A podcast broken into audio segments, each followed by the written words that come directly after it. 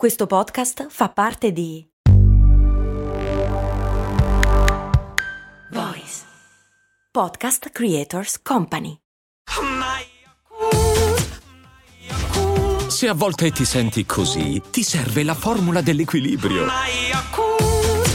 Yakult Balance, 20 miliardi di probiotici LCS più la vitamina D per ossa e muscoli. Immaginate di prendere e andare a correre per centinaia di chilometri in solitaria in mezzo al deserto per partecipare a delle gare. Suona assurdo, eppure è l'attività preferita di Daniele Barbone. L'ho incontrato e mi sono fatto raccontare da lui le sue esperienze. E poi i mondiali continuano. Da giovedì 1 dicembre la seconda puntata di Linee Mondiali. Questo è un podcast di approfondimento sportivo. Vuole raccontare lo sport, le sue storie e i suoi protagonisti per analizzare e comprendere come l'economia, la politica, la cultura e la società influenzino e a loro volta siano influenzate dalle vicende dello sport. Questo podcast è per chi vuole sentire parlare di sport senza bandiere, preconcetti, semplicismi e titoli grossolani, vivendo lo sport per quello che è parte integrante della nostra realtà quotidiana. Io sono Matteo Serra e questo è Line.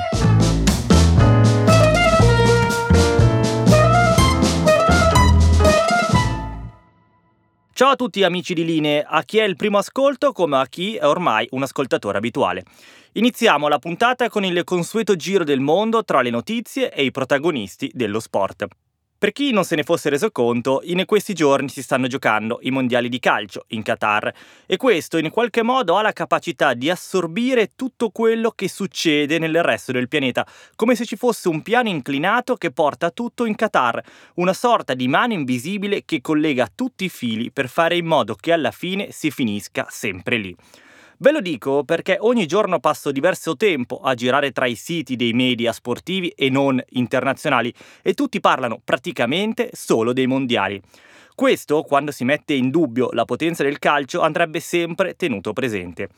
Piccolo inciso per ricordarvi che da giovedì 1 dicembre sarà disponibile la seconda puntata dello speciale di Linee per i mondiali, Linee Mondiali, il Qatar raccontato attraverso i suoi stadi. Dopo aver parlato degli impianti e della loro costruzione dal punto di vista dei diritti sociali negati e degli abusi subiti da milioni di lavoratori migranti, nel prossimo episodio affrontiamo il tema dal punto di vista ambientale. Già, perché tra gli slogan con cui il Qatar ha provato a vendere il suo mondiale c'era quello di essere il primo a impatto zero, totalmente ecologico. È realmente così? Sono davvero rispettosi dell'ambiente, come dicono? L'ho chiesto a chi ha analizzato con report accurati ogni singola emissione prodotta dal Qatar. Da giovedì potrete avere la risposta. Ora, come vi dicevo, sembra che ci sia una mega calamita in quel minuscolo paese del Golfo e che tutto lo sport ne venga attratto o almeno influenzato.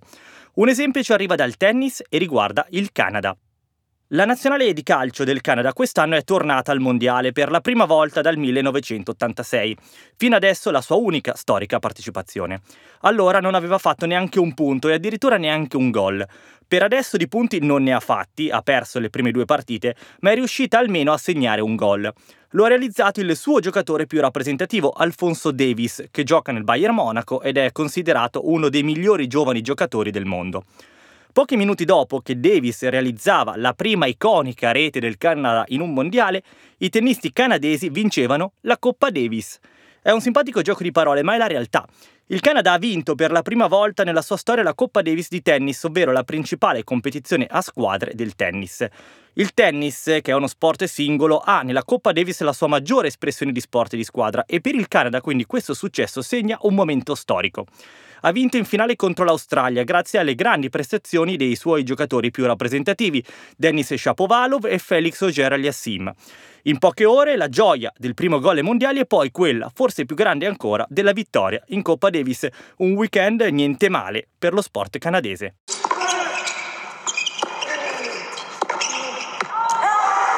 Gioco partita incontro, un disastro, sì, 7-6, 7-5, in finale va il Canada. Il Canada in semifinale aveva battuto proprio l'Italia, che non arrivava in semifinale da otto anni e che non vince il trofeo dal 1976. L'audio che avete sentito è preso dalla telecronaca dell'incontro ed emerge palese la grande delusione per la sconfitta. È stata un'Italia sfortunata, dato che non ha potuto usufruire dei suoi giocatori migliori come Sinner e Berrettini perché infortunati, anche se in realtà poi Berrettini comunque a sorpresa ha giocato nel doppio insieme a Fognini, ma poi ha perso. Nonostante questo, il capo della Federazione Italiana di Tennis, Angelo Binaghi, si è detto soddisfatto del risultato ottenuto, aggiungendo che il tennis del futuro avrà sicuramente l'Italia come protagonista, visto il grande numero di giocatori giovani e di talento che stanno emergendo. Quindi nel tennis, come nel calcio, dobbiamo aspettare che arrivi il nostro momento. Vedete quindi che c'è proprio questa sorta di connessione tra il mondo sportivo e il mondiale di calcio, come se appunto tutto fosse collegato. Ecco altri esempi. Vi parlavo prima del Canada, che sarà il paese a ospitare il prossimo mondiale insieme agli Stati Uniti e al Messico nel 2026. Anche gli Stati Uniti stanno iniziando ad innamorarsi del calcio, anche se ovviamente con ancora molto distacco nell'interesse generale rispetto ai tre grandi sport tradizionali, quindi il basket, il football e il baseball. Probabilmente però proprio per il fatto che ospiteranno i mondiali stanno facendo molti investimenti nel calcio per costruire una squadra competitiva. Anche se, e ve lo assicuro, sul New York Times ho trovato un articolo in cui si spiegava come funziona il fuorigioco. Gli americani comunque stanno ampliando i loro interessi sportivi e questo coinvolge anche la Formula 1. ESPN ha diffuso dei dati secondo i quali la stagione appena conclusa è stata la più vista di sempre in America, con una media di più di un milione di spettatori per gara, con il picco per il Gran Premio di Miami, il più visto di tutti. È interessante notare poi come negli Stati Uniti i più appassionati di Formula 1 siano i giovani e le donne. Quindi un nuovo pubblico da conquistare forse non solo per il motorsport, ma anche per il calcio. The South Americans' mammoth 36 game unbeaten run comes to a shuddering halt. And Saudi Arabia celebrates a victory which will be noted right around the globe. Se il mondiale del 2026 è già stato assegnato, quello del 2030 è ancora in cerca di un paese ospitante. Infatti, dopo l'assegnazione nel 2010 che portò il mondiale del 2018 in Russia e questo in Qatar, c'è molta attenzione sul paese in cui finirà la Coppa del Mondo. In questo mondiale abbiamo avuto un esempio di quella che è al momento la sfida principale, Argentina contro Arabia Saudita. La prima, insieme a Uruguay, Paraguay e Cile, si è candidata basandosi soprattutto sul fatto che l'edizione del 2030 sarà la centesima dei mondiali, dato che la prima si è giocata nel 1930. Dove? In Uruguay. Quindi sarebbe una perfetta chiusura del cerchio. La principale sfidante è l'Arabia Saudita, che visto quanto fatto dai vicini del Qatar, smania per organizzare la propria Coppa del Mondo.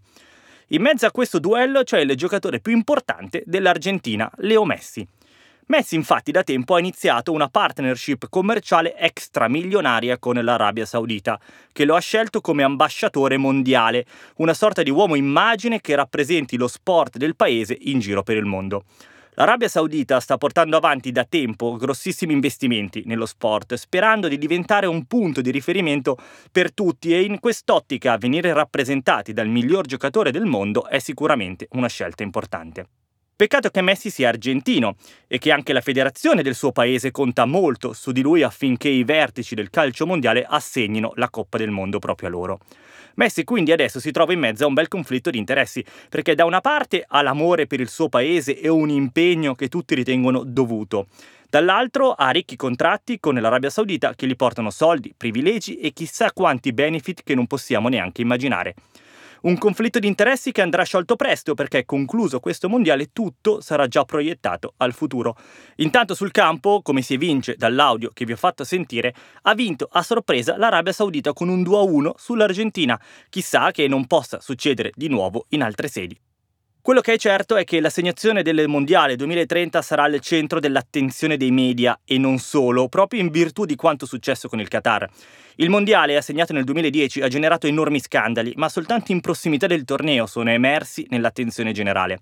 Il Mondiale in Qatar ha avuto il merito di far capire come queste competizioni sportive, come anche le Olimpiadi, siano eventi fondamentali per i paesi che li ospitano e per questo a muovere le fila non ci sono solo le federazioni sportive, ma anche i vertici politici e in generale del potere di ogni paese.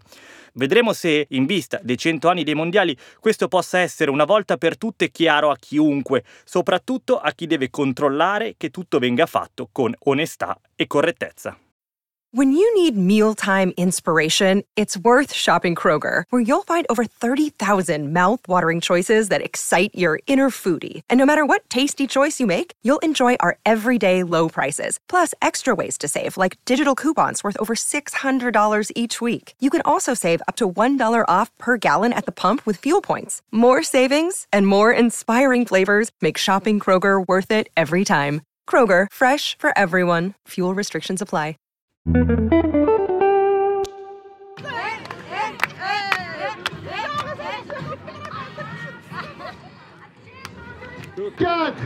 3, 2, 1, go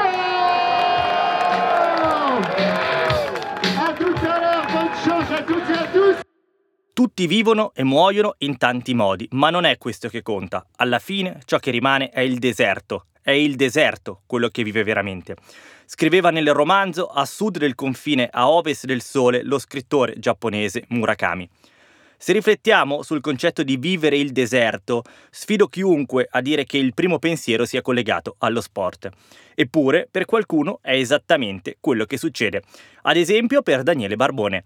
Lui non è uno sportivo professionista, nella vita fa altro, ma da diversi anni ha iniziato una serie di sfide personali incredibili, partecipare alle gare nel deserto. Non è una locuzione allegorica, è proprio quello che sono, percorsi che vanno dalla distanza di una maratona a centinaia di chilometri da percorrere in solitaria o in gruppo in mezzo al deserto, in mezzo quindi a paesaggi incontaminati, dove la civiltà umana non è in grado di arrivare. L'apice di questa esperienza è la Marathon des Sables, una corsa estrema che esiste dal 1986 per volontà di Patrick Bauer, che due anni prima aveva svolto quel percorso in solitaria senza mai incontrare anima viva. Da lì l'idea di creare una gara che ripercorresse le sue orme. Da quel momento è diventata una di quelle esperienze da una volta nella vita che chiunque ama questo genere di sport dovrebbe pensare di realizzare o almeno provarci. Più di 200 km da percorrere in solitaria, potendo basarsi solo su se stessi e sulle proprie risorse, non solo fisiche ma anche alimentari. Bisogna portarsi tutto in uno zaino. Daniele Barbone mi ha raccontato la sua esperienza, che ha vissuto non solo dal punto di vista sportivo ma anche sociale, con una continua attenzione alle tematiche ambientali. Prima mi ha raccontato le sue ultime gare. Ah, fate caso alla normalità con cui parla delle sue imprese, alla stessa leggerezza con cui una persona normale esce a fare jogging. Sì, però lui lo fa nel deserto, da solo, in mezzo, come sentirete, anche a tempeste di sabbia. Beh, le ultime due esperienze fanno riferimento a una gara storica alla quale ho partecipato già in diverse edizioni, quindi la 100 km del Sahara, che è una gara a tappe, in semi-autosufficienza e quindi sul percorso sei in autosufficienza e poi tra una tappa e l'altra hai l'assistenza dell'organizzazione. Quella è una gara che si svolge nel deserto del Sahara tunisino in una location meravigliosa nell'ergo orientale. La particolarità è che quest'anno questa gara si è svolta dopo gli anni del Covid e quindi non c'erano più piste tracciate. Conseguentemente gli organizzatori hanno dovuto trovare il modo di farci passare in questo ambiente meraviglioso sfruttando quelle che sono le piste delle compagnie petrolifere, perché diversamente non era possibile in nessun modo eh, orientarsi in questi ambienti. È stata una competizione alla quale hanno partecipato complessivamente una cinquantina di atleti, era la ripartenza dopo l'interruzione degli anni del Covid con una nutrita presenza di italiani, ma anche di spagnoli, inglesi, olandesi, belgi, eh, tedeschi, quindi una, una, competizione che ha visto la partecipazione a livello internazionale anche di atleti eh, di diverse nazioni. La bellezza di tutto questo è che in quell'ambiente così unico eh, ci si ritrova con atleti che vengono da tutti i paesi, ma con uno spirito molto legato ai temi della sostenibilità, argomento che poi senza dubbio riprenderemo. L'ultima esperienza invece è stata in Egitto in occasione della conferenza ONU sul clima. Eh, in concomitanza con questa manifestazione avevo già deciso da tempo che avrei percorso i 42 chilometri che vanno da Ras Mohammed fino alla venue della COP attraversando il deserto del Sinai eh, in totale autosufficienza, ma è una distanza assolutamente compatibile perché è la distanza di maratona, quindi sono circa 42 chilometri, e l'ho fatto proprio in occasione della conferenza ONU sul clima perché il messaggio voleva essere legato a questa corsa per il clima che tutti quanti dobbiamo fare. Quindi queste sono state le mie ultime due esperienze che completavano un po' un percorso che quest'anno avevo avviato poi all'inizio di quest'anno attraverso partecipazione alla leggendaria. Tu sei sempre molto attento alla dinamica ambientale e all'aspetto della sostenibilità, ci torniamo dopo perché eh, prima insomma bisogna bene raccontare quella che è l'esperienza che, che hai vissuto perché tra eh, marzo e aprile del 2022 si è corsa la Marathon des Sables, che è una corsa, non so, possiamo definirla epica, eh, 200 km nel, nel, deserto da correre praticamente in totale autosufficienza con soltanto 10 litri di acqua forniti dalla, dagli organizzatori, uno zaino dove bisogna portarsi dietro tutto quanto. Tu l'hai corsa e insomma raccontaci un po' che esperienza è stata perché insomma veramente è, è, cosa da pochissimi dire adesso prendo e vado a correre 200 km nel deserto. Beh, la, la Marathon des Sables ha proprio come payoff The Legendary, no? quindi eh, si racconta col nome. Sono 256 km in autosufficienza nel deserto del, Mar- del Marocco, nella parte sud, eh, in ambienti veramente intoccati, quindi in quel caso sei veramente nelle condizioni proprio portate al limite. Ti devi portare tutto dietro, quindi non hai nessuna, nessun supporto che non sia, giustamente come dicevi te, i famosi 10 litri di acqua al giorno. E in questi 5 giorni di percorso devi organizzarti da mangiare, devi organizzarti ristori, devi metterti nella condizione di, di, realmente sopravvivere agli eventi, perché di questo si tratta. Il mio zaino in questa occasione pesava, qualcuno anche ci scherzavamo, perché hai un, un range stabilito dagli organizzatori che prevede tra 7,5 e 15 kg, minimo e massimo, il mio zaino pesava 12 kg ed era quasi uno zaino da montagna in realtà perché portavo di fatto generi alimentari perché avevo scelto che fosse così, non tecnici, cioè volevo generi alimentari che richiamassero il mio cibo abitudinario, quindi il più possibile vicino a quello che avrei mangiato se fossi stato a casa e quindi avevo scorte di ragù, avevo il purè, avevo couscous, eh, quindi avevo dei cibi molto vicini a quelli che avrei consumato normalmente, non cibi tecnici, è stata proprio una scelta doverosa, così come dei pezzi di parmigiano messi sotto vuoto. Quindi ho fatto una scelta di attenzione alimentare proprio perché volevo anche in quell'occasione dimostrare che bisogna comportarsi con attenzione rispetto ai temi eh, di cui noi siamo portatori, io in particolare che mi occupo di, di sostenibilità. Devo dire che purtroppo non ho potuto completarla e questo per motivi che non dipendono da me, perché ho preso sul percorso una tempesta di sabbia, sono entrato in una finestra meteorologica eh, totalmente sfavorevole, eh, in quel momento chi era con me eh, 60 atleti sono finiti nella tempesta, molti hanno dovuto chiedere soccorso, io no, sono riuscito ad arrivare fino in fondo alla tappa di giornata, ma per fare poco più di 10 km ci ho messo quasi tre ore. E quindi vuol dire che ero totalmente disidratato, totalmente provato perché erano condizioni veramente impraticabili. La temperatura è salita di oltre 10 gradi all'improvviso, il vento era impetuoso, la sabbia che si è alzata rendeva impossibile vedere dove andavi e quindi facevi veramente un passo dopo l'altro in condizioni molto portate al limite, vedevo la gente che crollava davanti a me uno dietro l'altro e invece io ho cercato, pur nella difficoltà, anche se ti insegnano che quando c'è la tempesta non devi muoverti, ma rimanere lì era ancora più rischioso che non eh, cercare in modo molto limitato nella velocità di arrivare fino al checkpoint. È stata quindi un'esperienza veramente molto provante che in qualche misura però sono sicuro me la ricorderò per sempre. Immagino eh, come, come si fa a mantenere la, la, lucidità, insomma, ci si trova in mezzo a una tempesta di sabbia nel deserto, eh, cosa, cosa si attiva nel cervello? Beh, ci sono due aspetti. Eh, quest'anno, dopo che l'anno scorso purtroppo c'era stato un morto durante l'ultima edizione, gli organizzatori hanno previsto due livelli di sicurezza che consentivano in condizioni di estreme di eh, attivare il soccorso e conseguentemente di avvisare che era in pericolo di vita. attraverso un segnale satellitare e in più se andavi oltre i due chilometri rispetto al percorso ideale, quindi spostandoti eccessivamente rispetto al percorso ideale, sarebbero partiti per venire a cercarti. In realtà in quelle condizioni non poteva partire nessuno perché non si possono alzare gli elicotteri, perché se è difficilmente realizzabile il percorso e chi è collassato sul percorso sono arrivati con difficoltà i soccorsi per andare a recuperarlo. Chi come me invece capiva che poteva andare pur nella lentezza, pur nella fatica fino al checkpoint, cerca di farlo guardando chi è davanti a sé, cercando di tenere una rotta ideale, dosando le forze, dosando l'acqua. Io ho finito anche l'energia del, del, GPS, del mio podometro che utilizzo normalmente, ho cercato esclusivamente di far bastare l'acqua. Questa è stata l'unica cosa che mi sono posto come tema. In quelle tre ore ho deciso che dovevo utilizzare l'acqua che avevo per arrivare fino al checkpoint, dosandola al massimo, dosando tutte le energie, sapendo che in quel momento l'unico scopo poteva essere quello.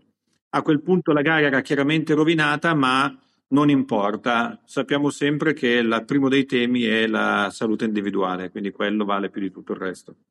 Certo, immagino che in, in quei contesti l'aspetto sportivo eh, passi in secondo piano. Da questo racconto, della tua esperienza, mi emerge una domanda immagino, penso che sicuramente la preparazione dal punto di vista fisica sia molto importante da curare ogni minimo dettaglio perché si sta andando a correre nel deserto, ma ho come l'impressione che l'aspetto mentale sia ancora più, più decisivo perché forse insomma dal punto di vista fisico uno si può preparare, però a determinati imprevisti, a trovarsi in totale solitaria in luoghi lontanissimi da quelli quotidiani come un deserto, richiede veramente una non so che parola sia giusto usare, lucidità, tranquillità mentale, insomma, come, come ti sei preparato anche da questo punto di vista? Questo tipo di esperienza è comparabile, diversa ma comparabile a quella che fanno gli alpinisti in altra misura, no? Quindi sei a contatto estremo con la natura, la natura in tutta la sua forza e eh, imprevedibilità. Quello che ti devi mettere in testa fin dall'inizio, ed è un lavoro che fai per tempo, è quello di cercare di rimanere lucido e non andare oltre quelle che sono le tue possibilità concrete, avere la chiarezza di quali sono le tue possibilità concrete. In quel momento mi era chiaro che avrei potuto arrivare dove sono arrivato, quindi a finire la tappa quel giorno, ma sapevo anche che non sarei potuto andare oltre poi. E quella è l'unica cosa alla quale devi pensare, sapere quali sono le tue condizioni, capire fino a che punto puoi arrivare e non andare oltre rispetto a questo. Quindi è, è tutto un fatto, come giustamente dici te, di consapevolezza dei propri mezzi e di psicologia anche banale, però molto pratica, quindi di conoscenza di sé, conoscenza dei propri limiti e questa ce l'hai se nel tempo ti sei messo alla prova gradualmente senza passare dall'asilo all'università, ma andando un po' alla volta, insomma. Ormai tu, Daniele, hai una certa esperienza in questo genere di, di contesti, in questo genere di gare, quindi ne parli con la, la lucidità appunto di chi ne ha viste già diverse. Eh, tornando indietro però di qualche anno, com'è che è nata in te questa volontà di correre questo genere di, di gare e poi dopo un po' ci si abitua o ogni volta è un po' come la prima volta? Allora, il, il fascino, la fascinazione del deserto l'ho avuta fin dall'inizio del, della mia esperienza podistica quindi eh, già nei primi anni ho iniziato a fare attività podistica in età adulta, quindi in modo consapevole e, e, quindi fare sport in età adulta ti permette anche di conoscere molto meglio te stesso e di aver meno l'attenzione alla prestazione e più al benessere in realtà, no? E quindi pur avendo questo elemento qua, quella, quell'ambiente là era un ambiente nel quale io volevo cimentarmi e l'ho fatto gradualmente partendo da distanze classiche, quindi mezza maratona, maratona in ambiente desertico e poi portandolo fino alle ultra, alle ultra tappe. Per, dal mio punto di vista il deserto contiene la metafora di tutte le narrazioni, così come la montagna per altri e quindi volevo cimentarmi in quel tipo di esperienza e qualche cosa che continuo a fare negli anni. Certo, adesso alla soglia dei miei 51 incomincio a viverlo meno dal punto di vista della prestazione e veramente molto più dal punto di vista della narrazione, molto più dal punto di vista dell'esperienza per portare messaggi legati alla sostenibilità ambientale. Quindi oggi è questo il tipo di esperienza che faccio, sono contento che sia questo e quando vedo quelli forti che vanno molto più veloce sono contento per loro e anzi è bello essere in gara con loro. Abbiamo trattato la parte sportiva, abbiamo trattato la parte del deserto, il terzo grande elemento che unisce tutte le tue esperienze è appunto la sostenibilità.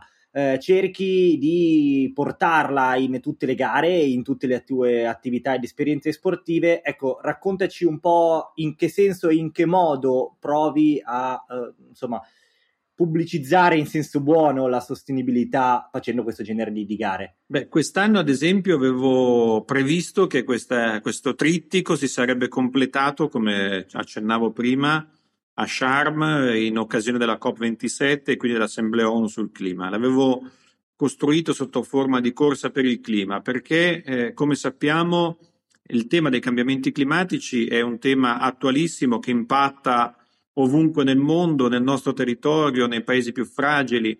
Ed è una corsa realmente, perché non abbiamo tempo da perdere. Gli scienziati ci dicono che stiamo rischiando di andare nella traiettoria altro che di un grado e mezzo, due, come dicevamo all'Assemblea dell'ONU di Parigi, ma ben oltre due, due e mezzo. E sul nostro territorio in Italia abbiamo già contesti in pianura padana nei quali siamo oltre due gradi e mezzo di innalzamento della temperatura media. Quindi vuol dire che è una corsa reale quella che dobbiamo fare. Avevo quindi deciso di realizzare questo trittico di esperienze quest'anno per lanciare i messaggi legati all'urgenza di agire, alla consapevolezza che siamo tutti quanti chiamati. Io posso fare un'esperienza podistica che poi richiama l'attenzione dei mezzi di informazione, del tuo podcast e di altre iniziative di comunicazione sui mezzi di informazione nazionale, ma tutti quanti dobbiamo fare qualche cosa e quindi è sostanzialmente legata a questo e ho avuto l'inserimento nel Festival Nazionale dello Sviluppo Sostenibile proprio perché lo trattavamo in modo anche innovativo e in più perché sappiamo che lo sport arriva a tutti e lo vediamo in questi giorni col mondiale. Tutti abbiamo iniziato a parlare di diritti, no? Se non ci fosse stato questo mondiale, probabilmente il grande pubblico non ne avrebbe mai trattato. Ne stiamo parlando criticizzandolo quell'argomento, ma altrettanto voglio fare io nel momento in cui parliamo di sostenibilità. Usiamo lo sport per far arrivare il messaggio al pubblico, far capire che si può fare e così come io mi metto alla prova sulle grandi distanze, sapendo che le risorse di cui io dispongo sono finite, un numero limitato e devo gestirle in modo oculato, altrettanto dobbiamo fare dal punto di vista delle risorse ambientali. Quindi questo è il messaggio che io cerco di portare, agire ora, agire tutti, è un po' il mio marchio di fabbrica legato a queste esperienze desertiche.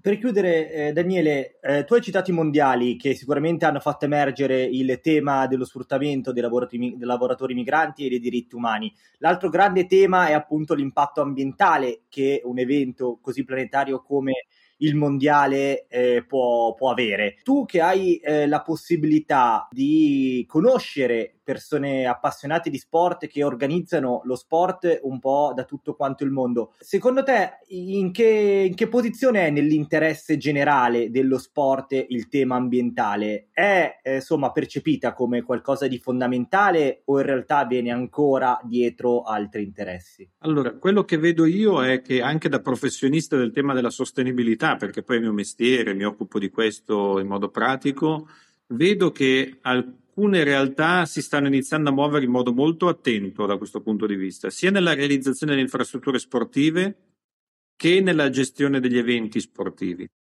Eh, è qualcosa di così diffuso? No, purtroppo non lo è. No? Eh, ma eh, vedo un trend che sta iniziando ad essere significativo. Vedo anche che, siccome noi siamo individui, non c'è il Daniele tifoso e il Daniele cittadino, il Daniele che fa l'atleta il Daniele che fa il professionista. C'è un solo Daniele che ha tutte queste attenzioni.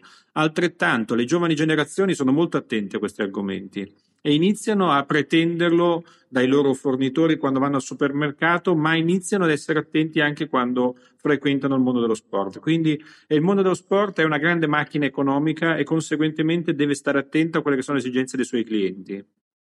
Tocca a noi come tifosi, come frequentatori di venue sportive, come frequentatori di eventi sportivi, iniziare a pretenderlo sempre di più e avere comportamenti conseguenti rispetto a chi eh, queste cose non le fa. Ultima citazione, durante la COP io ho incontrato anche gli organizzatori del Qatar e ho cercato di eh, riflettere facendogli domande rispetto a queste tematiche che riguardavano la sostenibilità delle loro infrastrutture, perché so che le regole FIFA hanno precisi requisiti da questo punto di vista.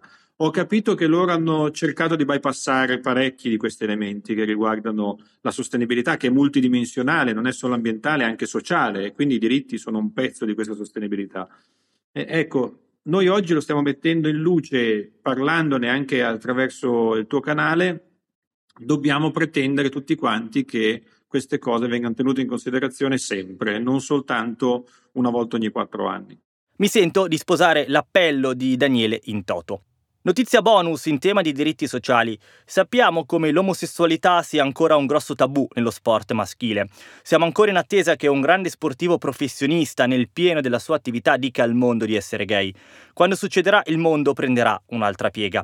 Io ci scommetterei che questo accadrà in America, probabilmente in NBA, anche per ragioni come questa notizia.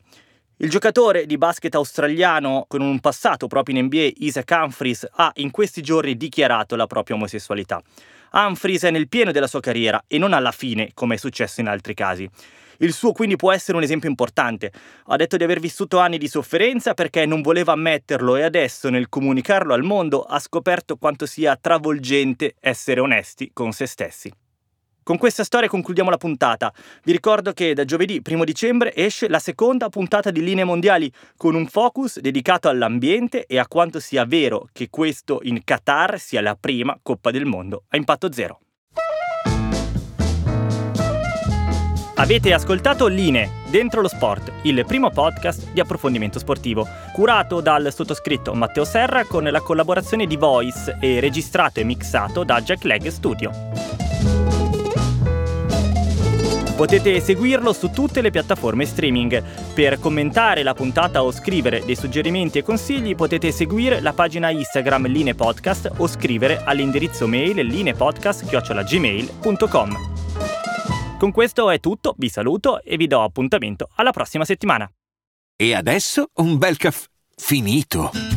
Perché rischiare di rimanere senza caffè quando puoi abbonarti a Caffè Borbone? Prezzi vantaggiosi, costi di spedizione inclusi, tante possibilità di personalizzazione e l'abbonamento lo sospendi quando vuoi. Decidi tu la frequenza, la qualità, scegli tra le cialde e capsule compatibili e crea il tuo mix di gusti e miscele. Mai più senza caffè con l'abbonamento Caffè Borbone. Tutte le info su caffèborbone.com.